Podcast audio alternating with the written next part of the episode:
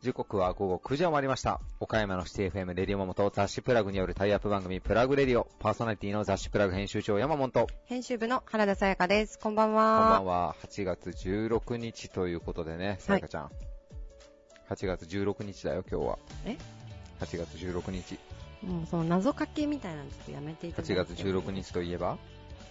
お盆が明けた？うん。あの、別に何も考えてないからスルーしてくれたらいいんですけどね。あの、いや、あのさ、ちょっと相談があって、ほあの、ね、前もちょっと1回か2回言ったかもしれないですけど、私、あの、音声配信メディアのボイシーというので、はいはい番組をやっておりまして、う。はい。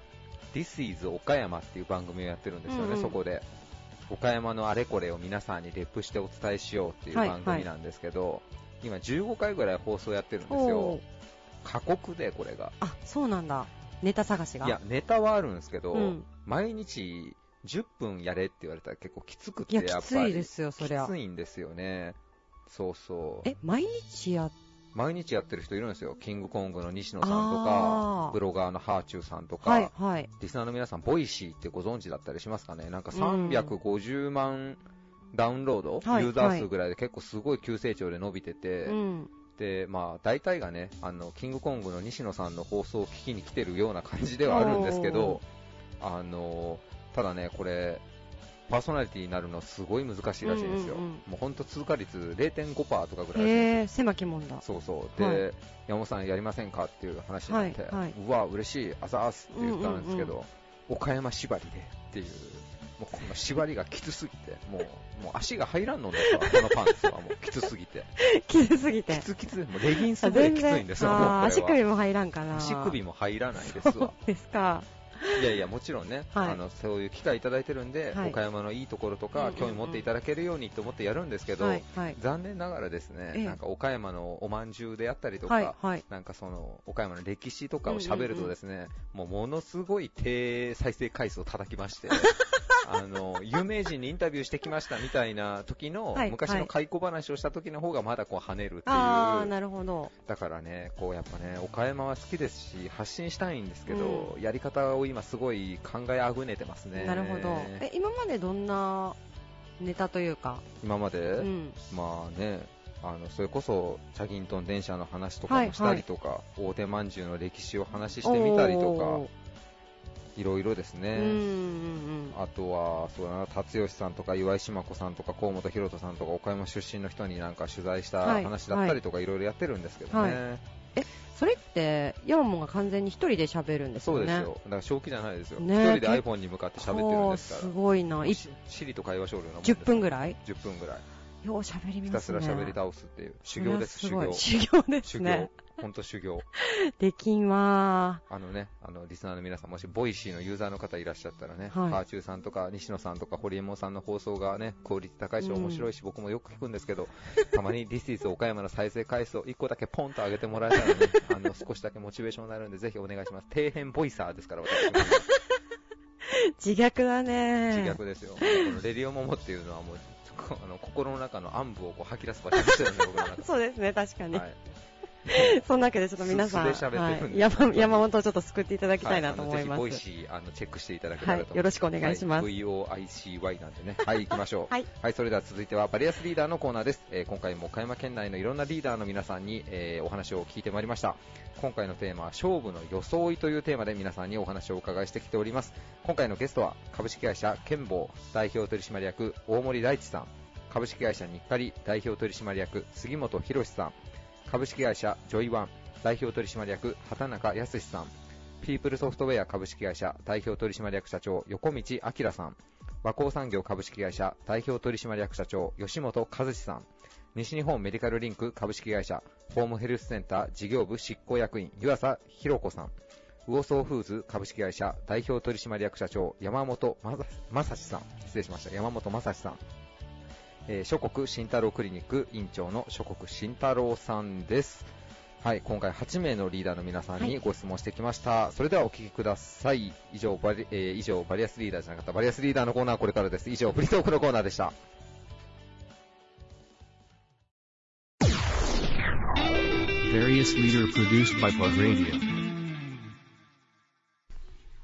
エッジの効いた人生ををコンセプトにデザイン性、機能性、手に届く価格を実現させた家づくりを行う株式会社健坊代表取締役大森大地さんです。よろしくお願いいたします。よろしくお願いします今。回もご出演ありがとうございます。ありがとうございます。あの早速なんですが、今回のテーマ、勝負の装いということで、はい皆様にお話を伺ってるんですが、はい。大森社長、どんな装い挙げていただけますでしょうか？そうですね。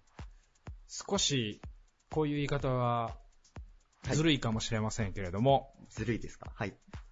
僕は、そうですね。毎回が勝負だと思ってるんで、毎回がやっぱ、勝負服。だから、これが勝負服っていう、えー特定した服があるわけではないんですけれども、なるほど。はいあのこう勝負の場というと、あの、まあ、人によって様々というか、いろんな場を想像されると思うんですが、そういうところでいくと、こう、まあ、日々が勝負みたいな感覚ということですかね。そうですね。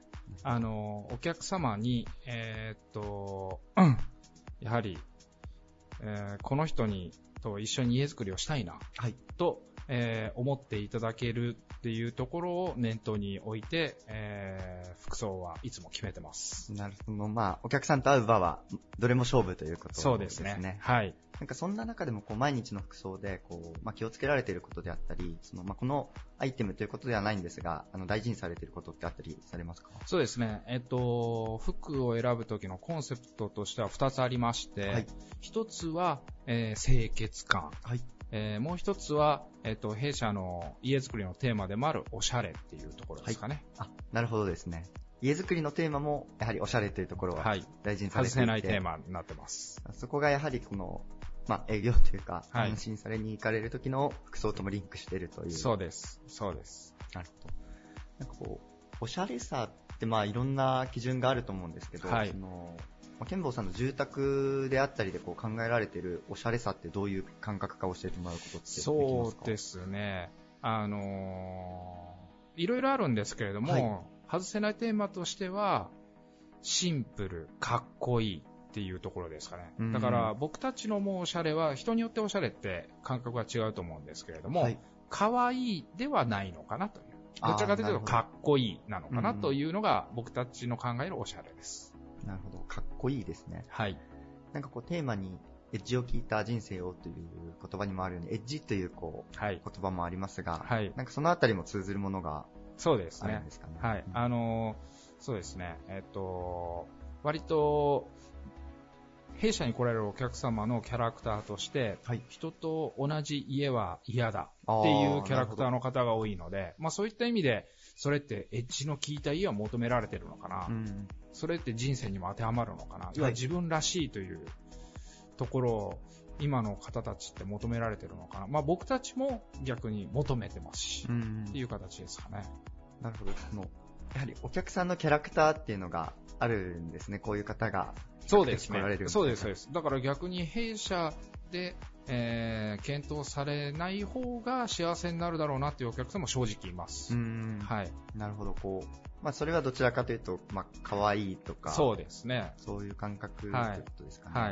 なるほど。じゃあ、その、まあちょっとかっこいいとかシンプルとか、そういうのを求められるときは、あの、ケンボーさんがベストというか、まあそうですね。そういう自負は当然持ってます。なるほど。はい。ありがとうございます。あの、まあ、ちょっと服装の話から、あの、はい。住宅の話、はい。今伺っているところなんですが、はい。その、ケンボーさんがこう、お客さんとこう、話されるときに、こう、な大事にされていることであったり、まあ、その、シンプルであったり、かっこいいっていう住宅が得意ではあるんですが、はい。ちょっと営業スタイルもこう、独特なのかなと思うところがありまして、そのあたりもちょっとお聞かせいただいてもよろしいですか？まあせっかくね、えっと、今回のテーマが勝負の、まあ、装いということなので、はい。あのー、服装についてちょっとフォーカスしてお話しさせてもらうと、えー割とやっぱ住宅営業マンっていうのはもうネクタイをカチッと締めてザ・スーツ。要はセールスマンっていうね、うん。あの、カチッとされたイメージなんですけれども、はいどうしても最近のあの、住宅をご検討されてる、まあ年代の方っていうのは、はい。えー割とスーツだとセールスされるという、うんえー懸念をお持ちの方も実はいらっしゃいましてな、るほど。えーそういったところも僕らは感じたことがありましたので、あのー売り込むというよりかは、あのー一緒に家づくりをしたいっていう思いから、うんまあ、目線を一緒にして、えー同じ視点で家づくりをしたいということで、まあ、僕らはネクタイを、まあ、納体というかね、はいネクタイはせずに、えー まあでも先ほど言った、あのーテーマというか、まあ、シンプルかっこいいは意識して、はい。あシンプルおしゃれか。うんあー違う、すいません。清潔感おしゃれ。清潔はい。はいはい。は、えー意識をして、えーお客様とお話をしている形ですね。なるほど。はい。その、まあ、時代の流れがあって、こう、スーツスタイルがやはり、そうですねこう、ちょっと営業感が増しているあっていうことですかはいね。まあそうですね昔皆さんがね、うんそのスーツスタイルだった時は。そんな違和感なかったのかもしれないですが、はい。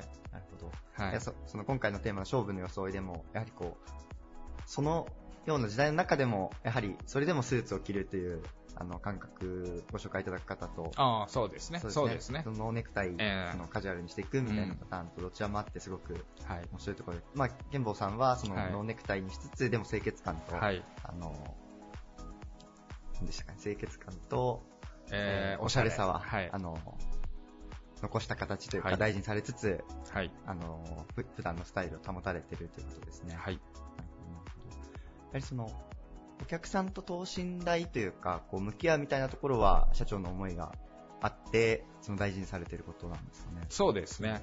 あのー やはり、そうですね。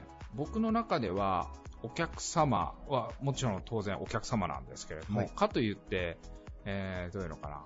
御用聞きでは僕らはなくて、一応、一応というか、あの、プロフェッショナルになりますので、はい家作りの。うん。なので、お客様がこうしたいですって言われたのを、もちろん無限にはしませんけれども、はい。えーそれを、はいはいって、えーご用聞きのように聞くんじゃなくて、えーそれでしたらこういう感じにされたら、こうこうこういうメリットがありますよとか、うんっていう形で、えーお話をさせてもらうので、何が言いたいかというと、あの、下にへりくだらないよっていう、あ、なるほど。はい。同じ目線でっていうのはそういう意味でもあります。うん。その、一応こう同じ目線に立ちつつも、はいそのプロフェッショナルのポジションも、そうです。あの、大事にされて、はい。なるほど。こう、言われた通りにやって、こう、まあ、素人目線の家ができるのではなくて、ということですかね。そうです。だからお客様は神様ではなくて、うん。えーあくまでお客様ですよっていうことですね。うん。はいなるほど。神様ではなく、はいお客様。はないるほど。はい。なるほどお客様と、ではいこちらはプロフェッショナルと、そうです。の立ち位置をその関、はい。その関係性をしっか、り意識されているということですね。はい。ありがとうございます。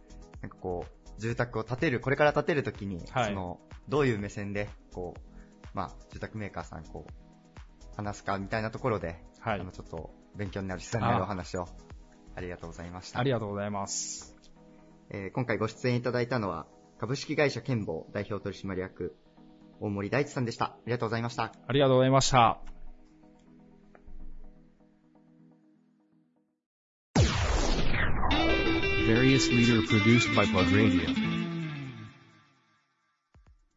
園芸土木機械の製造販売を手掛け、モノレール市場では国内シェアナンバーワンメーカー、株式会社日課り代表取締役、杉本博さんです。よろしくお願いいたします。よろしくお願いします。ご出演今回もありがとうございます。ありがとうございます。あの、早速なんですが、今回のテーマ、勝負の装いということで、設定させていただいてるんですが、杉本社長にとって勝負の装い、どんなものを挙げていただけますでしょうか？装いっていうの答えになるのかどうかわからないんですけれども、はいもう自分自身ですね。自分自身、はい。それこそが、その勝負の装いとして、はい。あの、大事にされていることということですかね。そうですね。自分自身がどういう強い気持ちでいくのかとか、はい。あそういうことが全てかなと思ってます。なるほど。まあ、今回のテーマ、装いというテーマではあるんですが、はいその身につけるアイテムなどではなく、ご自身こそどういう気持ちで臨むかというところが、やはり勝負のところで大事ということですかね。はい。そうですね。あの、杉本社長にとって、勝負の場というと、どんな場が多かったりしますかね？うーん、まあやっぱり、えーまあ海外のお客さんとかも多いので、はい。えーそういったお客さん、えーとの商談とかですかね。うん。はい商談などの場ではいということですね。なるほど。その、身につけるアイテムはこだわられてないということだったんですが、うんはいその勝負に行くときのこう気持ちで行くと、どういう気持ちで臨まれることが多かったりしますかね？うーんまあ、ざっくり言うとまあ強い気持ちはいではあるんですけれども、うーんまあ、やっぱり会社を背負っている、はい。会社の代表としていっている、はい。まあ、そういうプライドとかですね、うん。えーまあ、自自分の後ろにいる社員たちとかですね、はい。えー今まで会社を作ってくれた先人たちとか、うん。そういったものをものことを考えながら強い気持ちを持って臨むべきだなと思ってます。なるほど。強い気持ち。はい。そういうところを、まあ、含めて、はい自分自身でこう、強い気持ちを持ちながら、はい勝負の場に挑むということですね。はい。なるほど。ちょっとあの、先ほどの、あの、事前のお話で、うんあの、そういう勝負の場では車掌もしっかりとつけて、うんちょっと気を引き締めていくんだっていうお話もあったんですが、うんやはりそこも、そこにつながってくるところなんですかね？そうですね。やっぱりその、きちんとしたそういう商談の場っていうのはやっぱり、えースーツで行きますんで、えー必ず日課りのお車掌はつけるようにしています。なるほど。はい。その社長のこう、まあ、もちろん社長だからというのはあるんですが、うんその愛社精神というか、その会社に対する思いみたいなところは、そのどこから生まれてくるかみたいなところって聞かせていただけたりとかしますか？どこから？まあ、そうですね。うん。その勝負の場で強い気持ちで臨む、その会社を背負ってみたいなところをおっしゃられてたんですが、その、日課りという会社の強みであったり、うん。その、まあ社長がここがうちの会社の強いところだと思えるところがあればちょっとお聞かせお聞かせいただきたいんですが。まあ、当然いろいろあるとは思うんですけれども、まあ、そういう場で、えープライドを持っていくっていうところでいくと、はい。やはり日課りの歴史かなと思ってます。あの60年を超える歴史、はい。今までいろいろな製品を作ってきて、いろんなあ方々に使っていただいた、まあそういう歴史をやっぱりしっかり感じて、えーそういった商談には臨み臨むつもりでいつも言っています。なるほど。こう歴史の部分も背負いながら、はい。あの自分の自身のこう、はいまあ、装いとして、こう、まといながら、はい商談に臨まれているような感覚はい。ですかね。はい。ありがとうございます。あの、ちょっとご出演が、うんあの、お久しぶりになるので、うんもしよければ、こう、最近のこう、事業の概要というか、あの、新しく取り組まれているようなことがあれば、あの、教えていただければと思うんですが。そうですね。えーっと、もしかしたら以前パワーアシストスーツという話をしたと思うんですけれども、えーそれはモーターを使って物の荷上げをするアシストのアシストスーツなんですけれども、はい。えーと今それだけはなくてあのモーターを使わないアシストスーツ、はいまあ、もっと簡易的な形で、えー人工筋肉というものを使って、えーサポートするアシストスーツですとか、はい。えーと腕を上げた状態で保持する機械、こ,、えーこれももともと農業用でスタートしたんですけれども、はいえーといろんな、えー多方面からお声かけいただいて、はいえー土木建築物の点検用とかですね、はいコンクリート構造物の点検用とか、造船、えー業向けとかですね、はい。えーいろんなところで、えー今あの、お声かけいただいて共同開発した製品が世の中に出ていっているというところで、まあ、そういうう人体装着型、人が身につけるアシストスーツ系、はい。そういったあ製品があのいろいろとお今出ていってます。ちょっと僕が勉強不足なんですが、人工筋肉って、もうこれはもう、どうあのゴムみたいなもんですかね、イメージすれば。なるほどですねうん強力なゴムみたいな。はい。それで、こう、まあ、体を支え、そうですね、人が物を持ち上げるときの、はいえー背中とか腰とかはいの労力を軽減してやると。なるほど。はい。農業とかでは、こう、まあ、その、手を挙げて続けるような作業で、うんまあ最初は導入されるというか、検討されたってことですか？ね。えーと、それは腕、腕を上げる方ですね。はい。はい。あ、なるほど。はい。でそこから派生して、まあ、腰とか全全身に、まいろいろ、まあ、腰のやつもあれば、腕のやつもあると。今そういう形でいろいろと、えーそういうアシストする機械をお開発していってます。あ、なるほど。ありがとうございます。はい。あの、おそらく社長もこれから、あのはいどんどんまだ勝負の場が広がっていくのではないかなと思うんですが、はい。そういうところでちょっと今回のテーマ伺わせていただいてありがとうございました。はい。ありがとうございます。はい。えーご出演いただいたのは株式会社日課リ代表取締役杉本博さんでした。はいありがとうございました。ありがとうございました。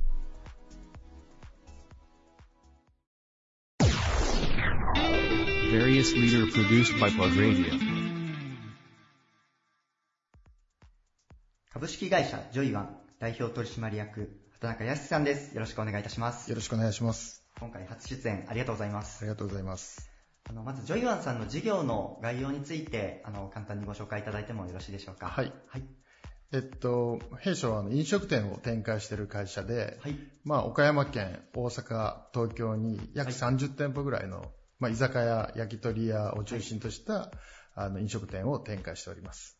ありがとうございます。あの、多分僕たちもお世話になってると思うんですけど、差し支えなければ何店舗かご紹介いただくことってできますかね、岡山の店舗について。はい。はい。えっと、身近なところで言いますと、岡山駅前にあります、はい本町ココバル55酒場、はい。ガッテン八兵衛、はい。焼き鳥鳥地蔵、はい。などなどです。ありがとうございます。あの、リスナーの方でも、あの、あ、行ったことあるという方もいらっしゃるのではないかなと思いますが、えっと、ジョイワンさんの事業、今これ創立されてどれくらいになるんでしょうか？約18年です。はい。もう社長が作り上げてきているということですね。はい、そうです。なるほど。こう、県外での展開もされているということなんですよね。はい。はい。そのあたりも飲食事業として、こう、幅広く30店舗近くはい。されているということですね。ありがとうございます。で、あのーちょっとジョイワンさん以外でも、あの、社長事業、別の事業もされているということで、はい。といちご狩りフルーツ農園の事業もされてるんですかね？はい、そうです。あの、会社は別になりますけども、はい岡山フルーツ農園という会社で、はい。最大寺の方を中心に、いちご狩りとぶどう狩りをさせていただいています。ありがとうございます。ちょっとこの放送との間にログがあるので、どのタイミングご紹介していいのかわからないんですが、結構11月から、えー6月くらいまで長い期間でいちご狩りができるということなんですね。そうですね。いちごはあの収穫の時期も長いので、はい約半年間収穫ができます。はい。まあ、ぶどうの場合はもう8月、9月、10月ぐらいの3ヶ月ぐらいになりますけども、もしこう、私たちがこう行きたいと思った時は、あの問い合わせするような形になるんですか、はい。。あの、岡山フルーツ農園いちご狩りっていうはい。で、ホームページで検索していただいたら、はいあのすぐ予約もあの画面からもできますんで、ははいいぜひあのお問い合わせください。ありがとうございます。あの、ちょっとせっかくの機会なので、あの、ご紹介いただいたんですが、ちょっと身近でいちご狩りできるところが、あの、あるというところで、ぜひ問い合わせいただければと思います。ですいません、あの、ここから、あの、ちょっと話は変わるんですが、はいあの、今後のテーマについてお話を伺えればと思っておりまして、あの、勝負の装いということでテーマを設定したんですが、社長にとって勝負の装い、どんな装いを挙げていただけますでしょうか？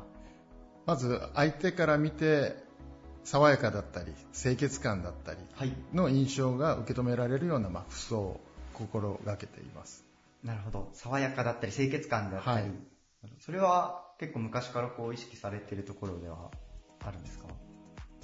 おそらくそうだと思います。なるほどあのいつからかっていうのは意識的ではないですけども、今振り返れば、まあ、そういったイメージで自分の服装や色を選んでいるような気がします。なるほど。こう、一つのアイテムとかではなく、やはりその、勝負の装いと聞かれた時に、こう、清潔感みたいなところが上がってくるということですね。そうですねなるほ。どまあ、相手によってその清潔感を持たれるイメージ、はい色合いっていうのも多少違うと思うので、はい。自分自身が思うそのこのカラーが清潔感だということではなくって、相手から見た時にはい。あのどういうふうに思われるかっていうイメージで服装やネクタイを選んでます。なるほど。その日、誰と会うかとか、はいそういうところで服装も少し意識をされてはい変えられるということですね。はい。なるほど。じゃあ、あの、まあ、その清潔感みたいなところで言っても、こう、人によって変わる可能性もあるということ。そうですね、もう味の飲食店で言えば、はい味の好みが皆さんバラバラなのと一緒で、なるほど。人が思うその清潔感っていうのも全くバラバラだと思いますんで、うんまあ、想像の範囲にはなりますけども、はい。あの今回この方が思われる清潔感はおそらくこんなイメージだろうということで、まあ、服装を作ってなるようにはしてます。そういう、どの方と会うかというところに合わせて、その服装も調整されるというはい。ことですね。その、まあ社長がこう、人と会うときに、こう、意識されることというか、まあ、今回勝負の装いというテーマなんですけど、勝負の場っていうところで行くと、畑中社長にとって勝負の場、どんな場にが多いかなっていうのはあったりしますか？はい。まあ、うちの場合は、あの、えっと、お客様はもう一般の方が多いので、その一般のお客様と何かこう、仕事上で交渉するとか、はい。っていうのはもうほとんどないんですけども、うんやっぱ取引先であったり、はい。業者さんであったり、うんまあそういった方と会う時でも、やっぱこう、きっちりした爽やかなはいイメージで、こう話して、話するかしないかの差っていうのはうん大きいかなと思いますんで、まあ日常の業務の中で、はい。まあその爽やかさを演出するようには、まうんあしてます。その業者さんと会う時も意識されるってことですか、ね、そうですね。うん。その、やはり自分たちがこう、まあ、仕入れる側だとしても、そこを結構意識されて、はい予想は整えられてるということなんですかね。そうですね。我々が仕入れる側の仮にまあお客様サイドはい。であっても、やっぱ納品してくれる側のはい担当者の方が、あの、安心感を持てるような雰囲気や装いっていうのはすごく大事じゃないかなと思ってますんで、なるほど。まあ、そういった意味では、そういうイメージの中で、まあ、服装は、あの、できるだけ作りたいなとは思ってます。なるほど。こうどう見られているか、どういうイメージをこう相手に与えるかというところを意識されているということですね。はい。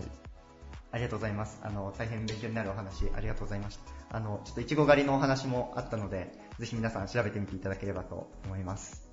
え今回ご出演いただいたのは、株式会社ジョイワン代表取締役畑中康さんでした。ありがとうございました。ありがとうございました。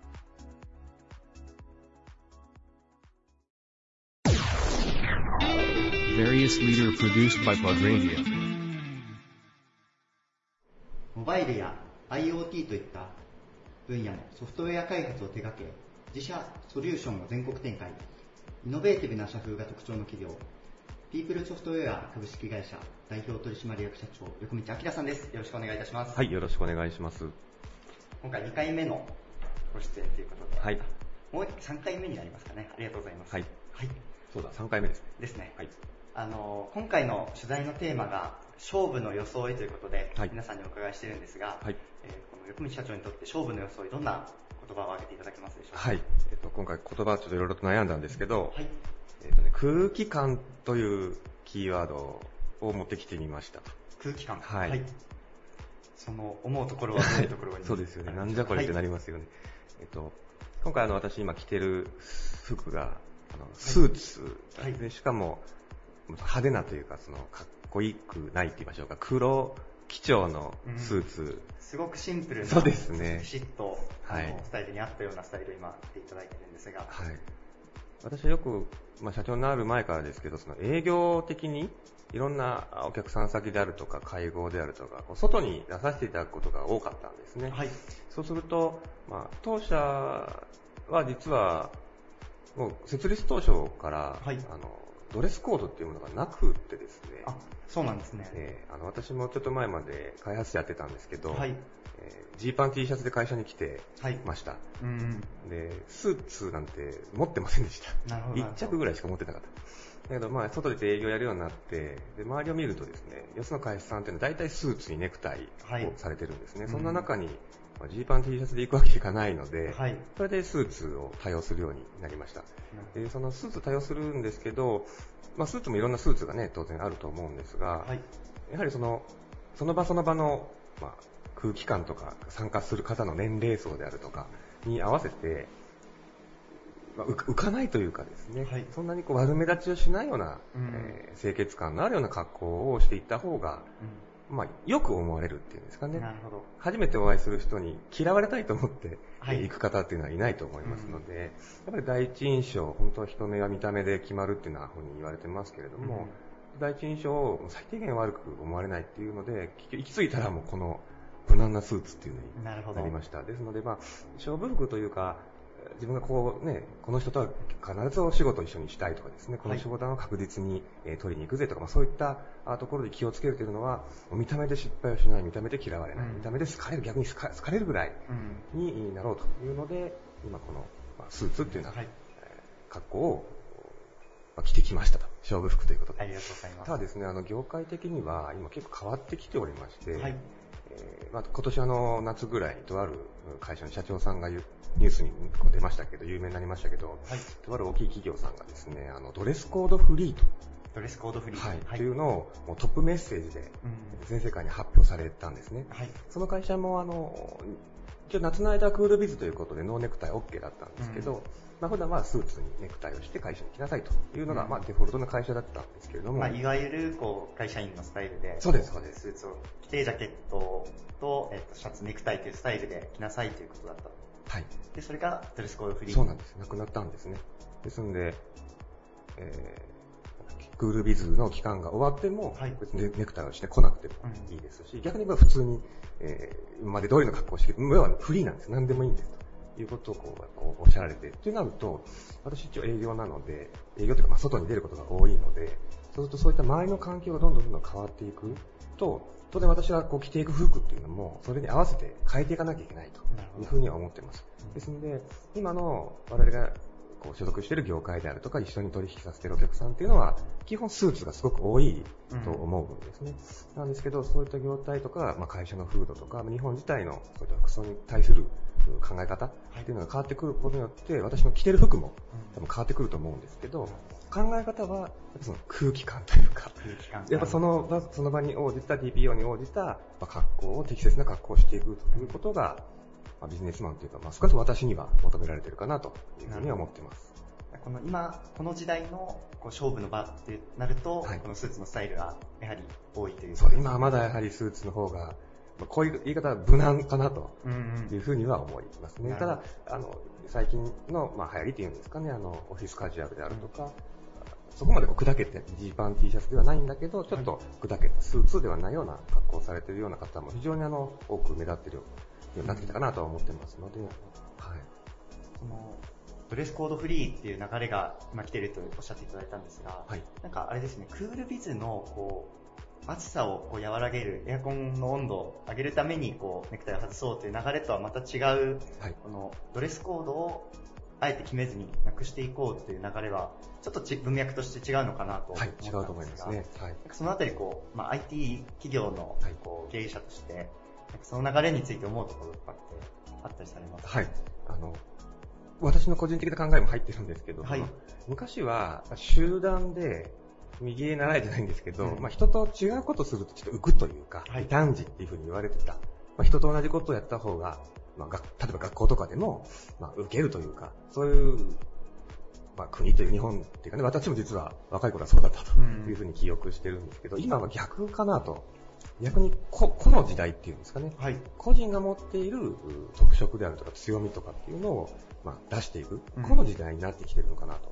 でそうなってくると、みんながみんな黒スーツにネクタイっていう、みんなが同じ格好をしてるんじゃなくて、まあ、格好自体もその自分のらしさ、うん。自分の、まあ、自分に一番似合う服とかですね、そういうのを考えるということが、見た目の話なんですけど、結局ぐるっと回って内面を磨くっていうことにもつながるでしょうし、うん。自分の個の力、えー個人が持っているう強みとかスキルっていうのを表に出していくことと、まあその服装をフリーにしていくことっていうのが、まあ、非常にこう考え方的に近いのかなというふうに考えてまして、ですのでその世の中のまあ目指そうとしているとか、もっと言うと、その若い子たちにすごく優秀な子たちが多いんですけど、そういう人たちを、の目を潰さないように、もっともっとそのいいところ、人と変わったところ、特技っていうのを違うから潰すんじゃなくて、逆に伸ばしてあげる。うんそれしかできない。いいじゃないか、スペシャリストで。みたいな、そういった風潮がこういったドレスコード、見た目もこだわらないっていうような、あこね、えー話につながっているのかなというふうにも感じます。その若者目線からすると、逆にこの自分の個性をどう、まあこう、社会に合わせる形でもありつつ見せていくかみたいな、こう、バランスを問われるのかなとも思ったりするんですそうですね。まあ、見見方によっては実は大変になるかもしれないですね。うんつまりロール、そのお手本がないんです。うん。私も今、スーツにネクタイですけど、朝起きて服着るのすごく楽です。あ ま毎回同じスーツにネクタイ、考えなくていいんですけど、考えなきゃいけない。これ大変なんですね。で、お仕事とかもそうだと思います。先輩がいて、手本があって、正解のモデルがあって、その通りやっていけば、自分のキャリアが上がっていくっていう、正解がない。自分の強みを出しなさい。自分の個性何ですか？つまり自分で考えなきゃいけないですし、当然その人の意見を参考にしたり、一人でやるっていうもんで当然ないので、うん。みんなでチームになっていろいろね、あの、お仕事していくと思うんですけど、その中でも、今までは、まあ、極端な話考えなくて、あんまり考えなくてもいいと。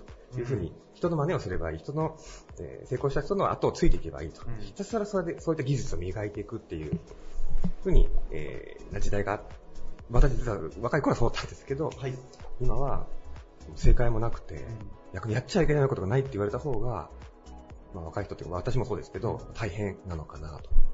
大変ですが、それが求められる時代になってるっていうところですかね。あの、リスナーの方に若い方もかなりいらっしゃるかなと思うので、そういう中でちょっと、そういうところをこれから意識する時代がやってくる、まあもうやってきているっていうところですかね。もちろんそうだと思います。むしろ恥ずかしがらず、どんどんどんどん、そういうのは表に出していった方がいいと思いますね。はい。ありがとうございます。あの、大変勉強になりました。ございませんご出演いただいたのは、ピープルソフトウェア株式会社代表取締役社長、横道明さんでした。ありがとうございます。ありがとうございました。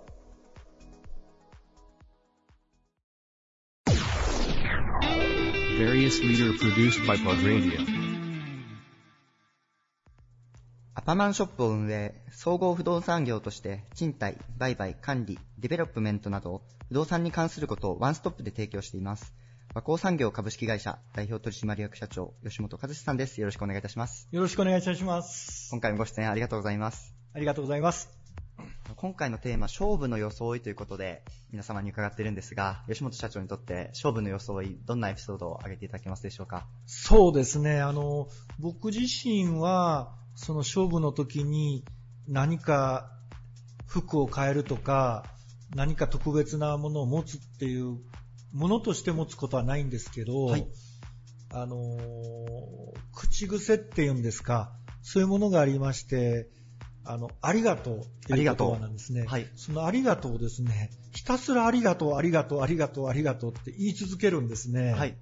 で、まあ、大きな商談があるとか、逆に、まあ、何か困りごとがある時とかもですね、ずっと、その、何か意味があるわけじゃないんですけど、ありがとう、ありがとう、ただただ延々とつぶやいてるとですね、何かあの天が助けてくれるっていうんですか、あのスーッと心が落ち着いて、えー物事が解決していく、はい、いうことがしょっちゅうあります。なるほど。じゃあそのありがとうの気持ちをこう携えることこそが、あの日々、まあ装いということで、そうですね。大事にされていることということで。あのーおっしゃる通りで、ものではなくて、そういう習慣っていうんですかね、言葉に出して、えー何、何についてありがとうって言ってるわけではないんですけど、あの、その言葉を言い続けることによって、うまくいきます。まあ、そのきっかけとかってあるんですか？それをこう、ありがとうっていう言葉を大事にされ始めたきっかけであったり、いつ頃からみたいなところが。そうですね。はいあの、何かの本で読んだんだと思うんです。それが、ね。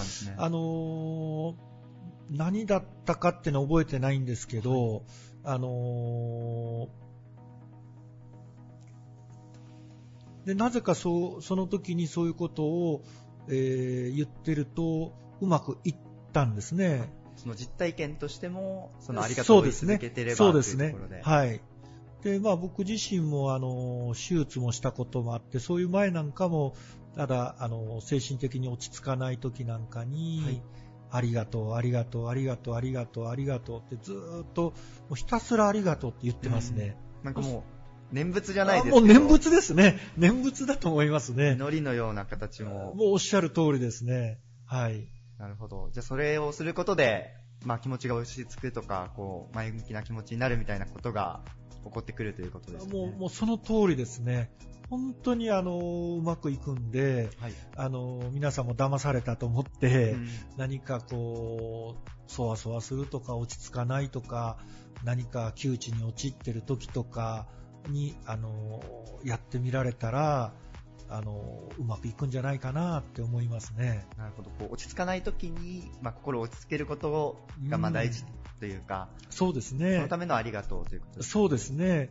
で、多分そうしてると、あの、自分自身もいつの間にか謙虚に多分なってるんだと思うんですね。謙虚に。口に出してるわけですから、あのだんだんだんだんそれがこう、うん染み込んでいくっていうか、で、穏やかな気持ちになって、まあ、いろんなものがありのままに受け止められてですね、あのスーッとうまくいくんじゃないかなと思います。なるほど。スーッとうまくいくっていう表現がなかなか、こう今まで聞かなかった表現かなと思いますね。こう勝負の場というと、やはりこうちょっと気張るというか、あそうですね、そうですね。はい。あの、お話を多く伺うんですが、はい。こうスーッとうまくいくための、心を落ち着かせるためのありがとうあそうでですね、あのー本当に心が落ち着き、いうことがいろんなことの時にうまくいく、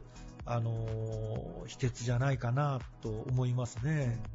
吉本社長自身もやはりその勝負の場みたいなこうことという時も結構冷静にというか落ち着いた気持ちで。慣れないからそうするんだと思いますね。なかなか慣れないもんですから、あの、バタバタバタバタした気持ちが、こう、いつも出てくるもんですから、あの、まあ、何かそういう勝負の場に限らず、えーうんいろんな場面、窮地に陥った時もしかり、あの、ひたすらありがとうって言ってると、そんな感じですね。えーその心をつけるためのありがとう。なんかもう、それでうまくいった経験が自分の中にあるもんだから、なるほど。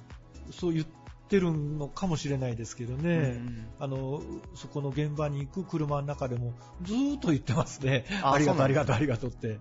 えなんかこう確かにこう話で伺うというか、ええ。そのありがとうという言葉を大事にしようみたいなのは、はいはいどっかで聞いたことがあるような気はするけど、はいこう実際にこうリアルに実践され続けている人というと、ええ僕も会ったことがないかもしれないので、ええこう今お話を伺ってちょっとここぞという時に試してみたいえぜひぜひあの試してみてください。なるほど。あのリスナーの皆様にもこういろんなねこう勝負の場があるとは思うんですが、そうですね、はいそうですね。うん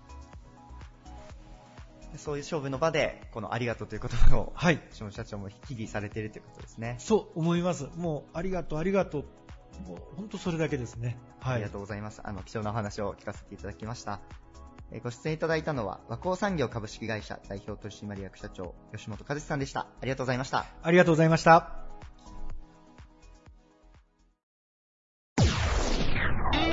Various leader produced by Plug Radio. 医療機器や福祉用具などの販売で医療現場を支える企業、西日本メディカルリンク株式会社、ホームヘルスセンター事業部執行役員、岩佐弘子さんです。よろしくお願いいたします。よろしくお願いします。今回ご出演ありがとうございます。こちらこそありがとうございます。早速なんですが、今回のテーマ、勝負の装いということでお伺いをしているんですが、岩佐さんが現場に出られるとき、またはその事業部の中で、あの、装いとして気をつけられていること、その何か大切にされていることを教えていただくことできますでしょうか？はい。あのー私の業界が、えー医療介護業界っていうところで、えーお客様が、まあ、医療関係の方であったり、まあ、直接、あの患者様と接する機会っていうのも非常に多くなっております。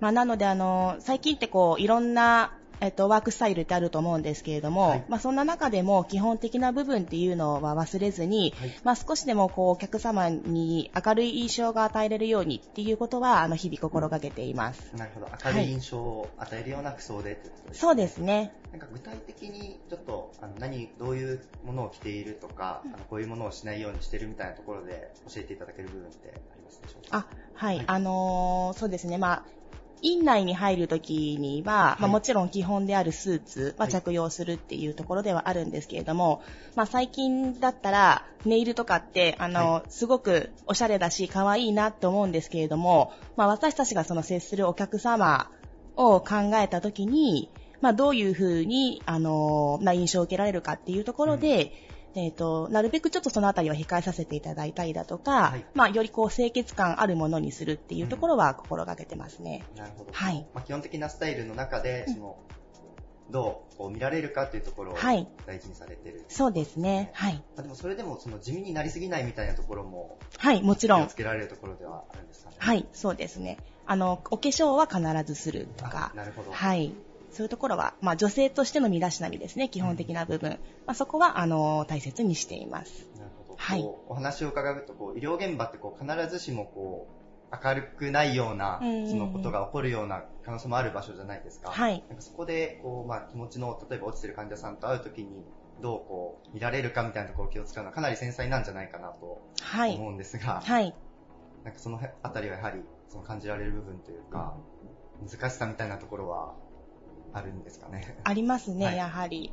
まあ、特にあの患者様とかでしたら、まあ、術後間もなくって、まあ、これからまあどういうふうにあの生活していこうかなってこう悩まれてる患者さんとかって、がまあほとんどなので、まあ、そういった方に、まあ、少しでもこう元気を与えれると言いますか、うん。あのーどう自分たちがどう接することによって、まあ、そのお客様に、えー明るく元気に、まあ、帰っていただくか、まあ、そういうところはこうかなり心がけているところではあります。はい。逆にこう元気を与えれたなっていう思うような機会もあるということですかね。あ、ありますね。なので、一度、二度お会いした患者さんから、まあ、はいあの、感謝のお言葉をいただいたりだとか、その、ご入院中に、まあ、あなたのためにこれ作ったのよとかって言って、あの、ご退院される時にプレゼントをいただいたりだとか、まあ、そういう時に、あの、本当にこういう仕事をやっててよかったなっていう、まあ、やりがいにもつながっていますね。はい。なんかそこまでこう、関係性が作れているっていうのはちょっと僕もあの知らなかったというか、はいまあ、それこそ通われて、その、うんコミュニケーションを取られてということですね。そうですね。はい。まあ、今回のテーマ、勝負の装いということなんですが、はいメディカルリンクさん全体で、こう、なんか装いとしてこう、皆さんこういう服装をしてるみたいな方向性というか、あの、あれば少し教えていただきたいんですが、その、営業行かれる方はやはりスーツをカチッと着られる。そうですね。はい。それはもちろんです。うんやっぱりそのかなり事業部がたくさんあるので、うんそこに合わせて服装を調整されているということそうですね。まあ、ただ、まあ、営業部は基本的には、まあ、あの、カチッとしたスーツうんでお客様のところには出るっていうところは共通はしていますね。はい。なんかこう、岩瀬さん今回あのご出演いただいた服装は、あの、少しこう柔らかい印象を受けるような、あの、服装かなと思ったりするんですが、やはりそこはちょっと意識されて、意識はしております。はいはい。うん。はい。そのバランスを日々取られながら、そうですね。装いを調整されてるっていうところですね。はい。ということででも勝負の場というと、やはりその訪問される時が勝負の場になるということですよね。もちろんです。なので、はいもう。日々がこう勝負の場ということで、そうですね。はい。ありがとうございます。はい。あの貴重なお話をありがとうございました。ありがとうございました。えーご出演いただいたのは、西日本メディカルリンク株式会社、ホームヘルスセンター事業部執行役員、安弘子さんでした。ありがとうございました。ありがとうございました。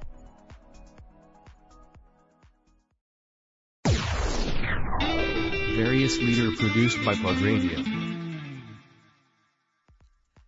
食に夢とロマンを提供するを創業の精神として、弁当、寿司などの製造販売を行う企業、株式会社ローソーフーズ代表取締役社長、山本正史さんです。よろしくお願いいたします。はい、よろしくお願いします。今回もご出演ありがとうございます。ありがとうございます。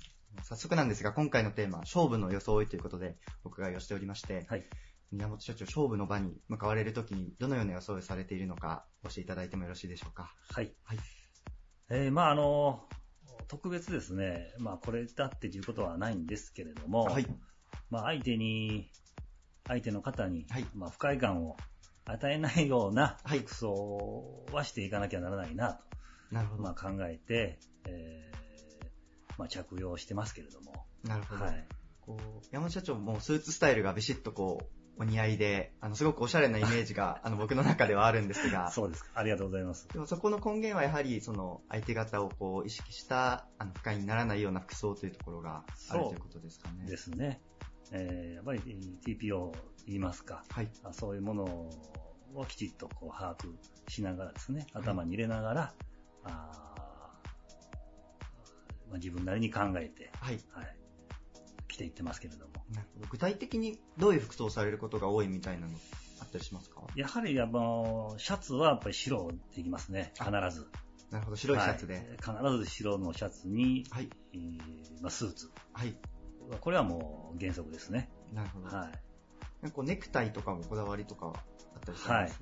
まあ私、こう、まあ、駅やら何やらでこうちょっと見ていただいたときに、あの、紫がいいということを言われたんで、ああ、そうなんですね。えーまあ、なるべく、こう、紫はい。か、あー銀色。銀色はい、はい銀色にしてますね。あ、なるほどですね。はい。なんか少しこう、派手なような印象も受ける色ですが、やはり、まあそこのあたりは調整されて選ばれているような形ですかね。そうですね。まあ、あの、スーツ、まあ、紫色にするときには、まあ、なるべくスーツの色を、まあ地味系に持っていくとか。なるほどですね。はい。そこでまあバランスを取られながら、そうですね。調整をされているということですね。スーツ紫にすることはないと思います。なるほど。はい。なかなか紫のスーツっていうと、ビジネスの場だと、かなり派手な形になりますもんね。はい。そうですね。だからワンポイントだけでね。なるほどはいあとまあ、チーフを合わせるとか。はいそれぐらいにしてますけど。なるほど、なるほど。ちなみにその、山本社長にとって、こう、勝負の場っていうとどういう場が勝負の場というケースが多いですかね？はい。やはりやっぱり交渉していかなきゃならない立場なんで、まあ、そういう決め事ですね。はい。で、こちらのやっぱりご要望をですね、なんとかご理解いただく場だと思います。あ、なるほど。ええまあそういう契約とか、はいそういうところになってくると思いますけれども、なるほど。まあそれがまあ勝負といえば勝負かなと。うん。はい。その理解をいただいて、まあ、ある意味納得いただいた形で、その契約であったり、交渉事を成立させるというところですはい。ね。だからお互いがですね、やっぱりウィンウィンの関係になっていかなきゃなりませんので、まあ相手の立場もよく考えながら、で私どもも要望もお聞きいただくと、まあ、そういう場に持っていくための、うん勝負の場になると思います。なるほど、はいありがとうございます。はい。あの最後になんですが、こうウーソーフーズさん、あの弁当であったりお寿司であったりあの作られていると思うんですが、そういう中でこう社内でこう、まあ、服装であったりこう身だしなみみたいなところで注意されているところってございますでしょうか？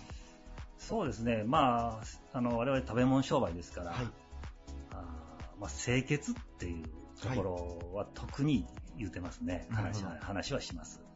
あのまあ、この服を着なさいとかね、そういうのはあまりないんですけれども、まあ、清潔感をお前面に出して、そしてより安心安全な、うん。あー商品を提供できてますよと、なるほど。うんそういうアピールになってくると思いますので、まあ、それだけはちょっと注意するように、えー指導はしております。なるほど。あのもちろん製造過程のその清潔というのはもちろんながら、その外に出られる方もその清潔感というところはかなり意識されているということですね。はいまあ、それはまあ服装だけじゃなしにですね、まあ、車であるとか、トラックであるとか、なるほどはいまあ、内装、外装問わずですね、でその辺はちょっと気をつけるようにえー話はしていますけれども。うん。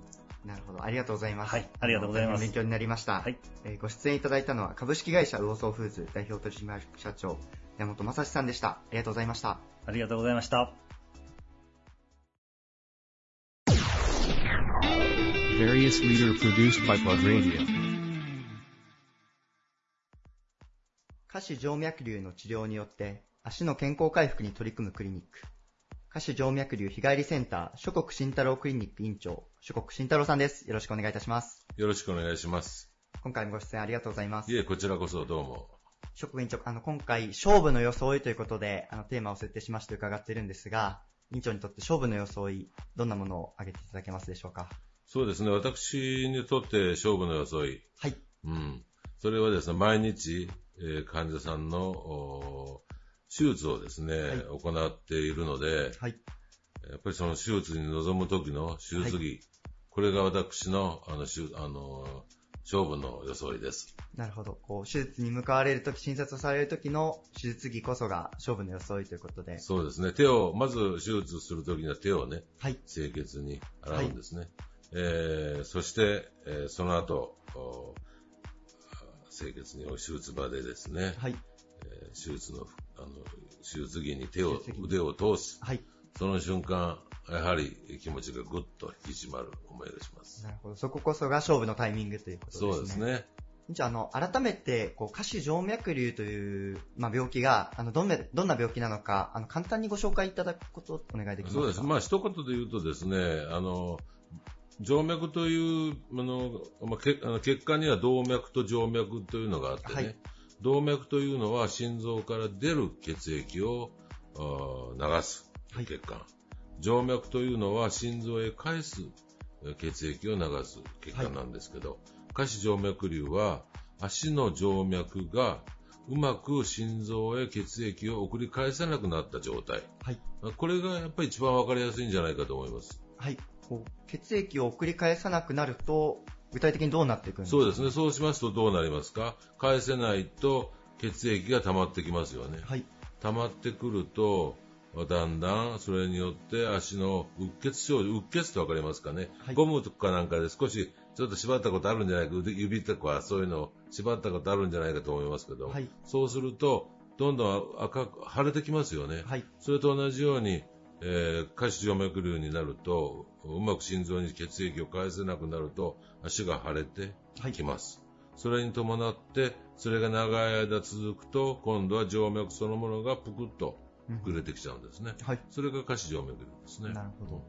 ちなみにあの、この、えっと、ご紹介させてもらう号の発売が4月の発売なんですが、はい。その下肢静脈瘤でこう季節的になりやすい時期とかってあったりするんですか、ね、いえね、これはですね、あの、はい。経年的にず少しずつ、えーっと、静脈の壁が弱い方がですね、はい。静脈が太くなって、便がうまく合わなくなって、血液が逆流してできてくるものですかなら。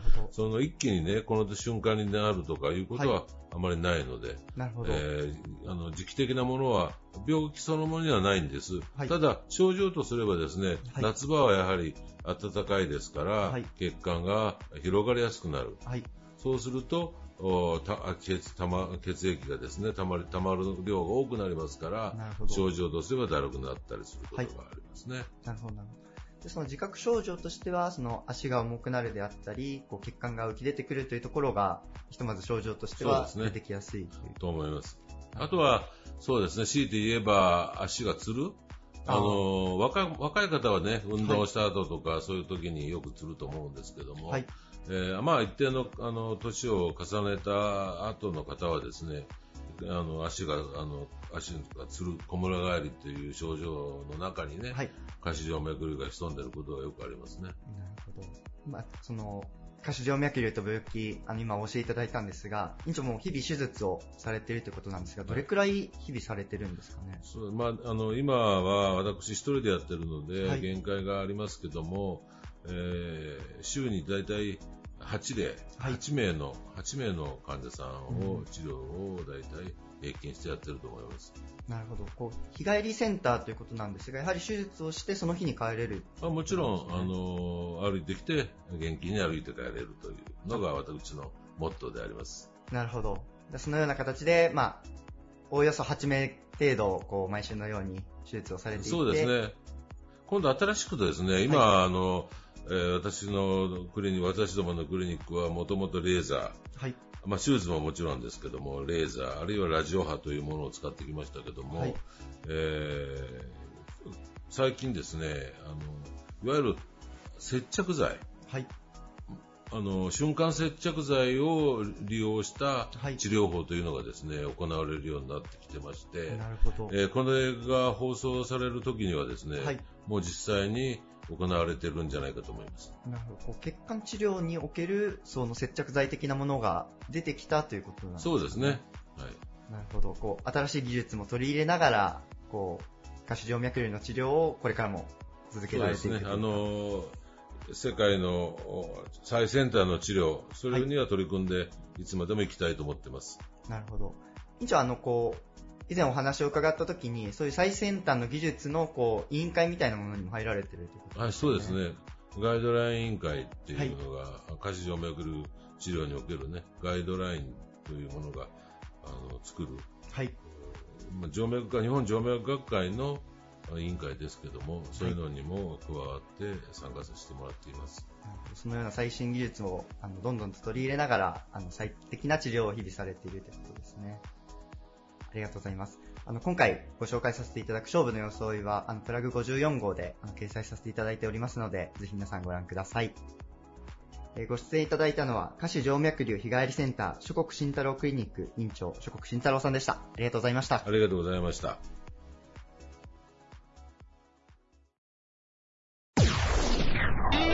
Various leader produced by Plug Radio. This radio produced by Okayama Premium Magazine Plug. See you next week.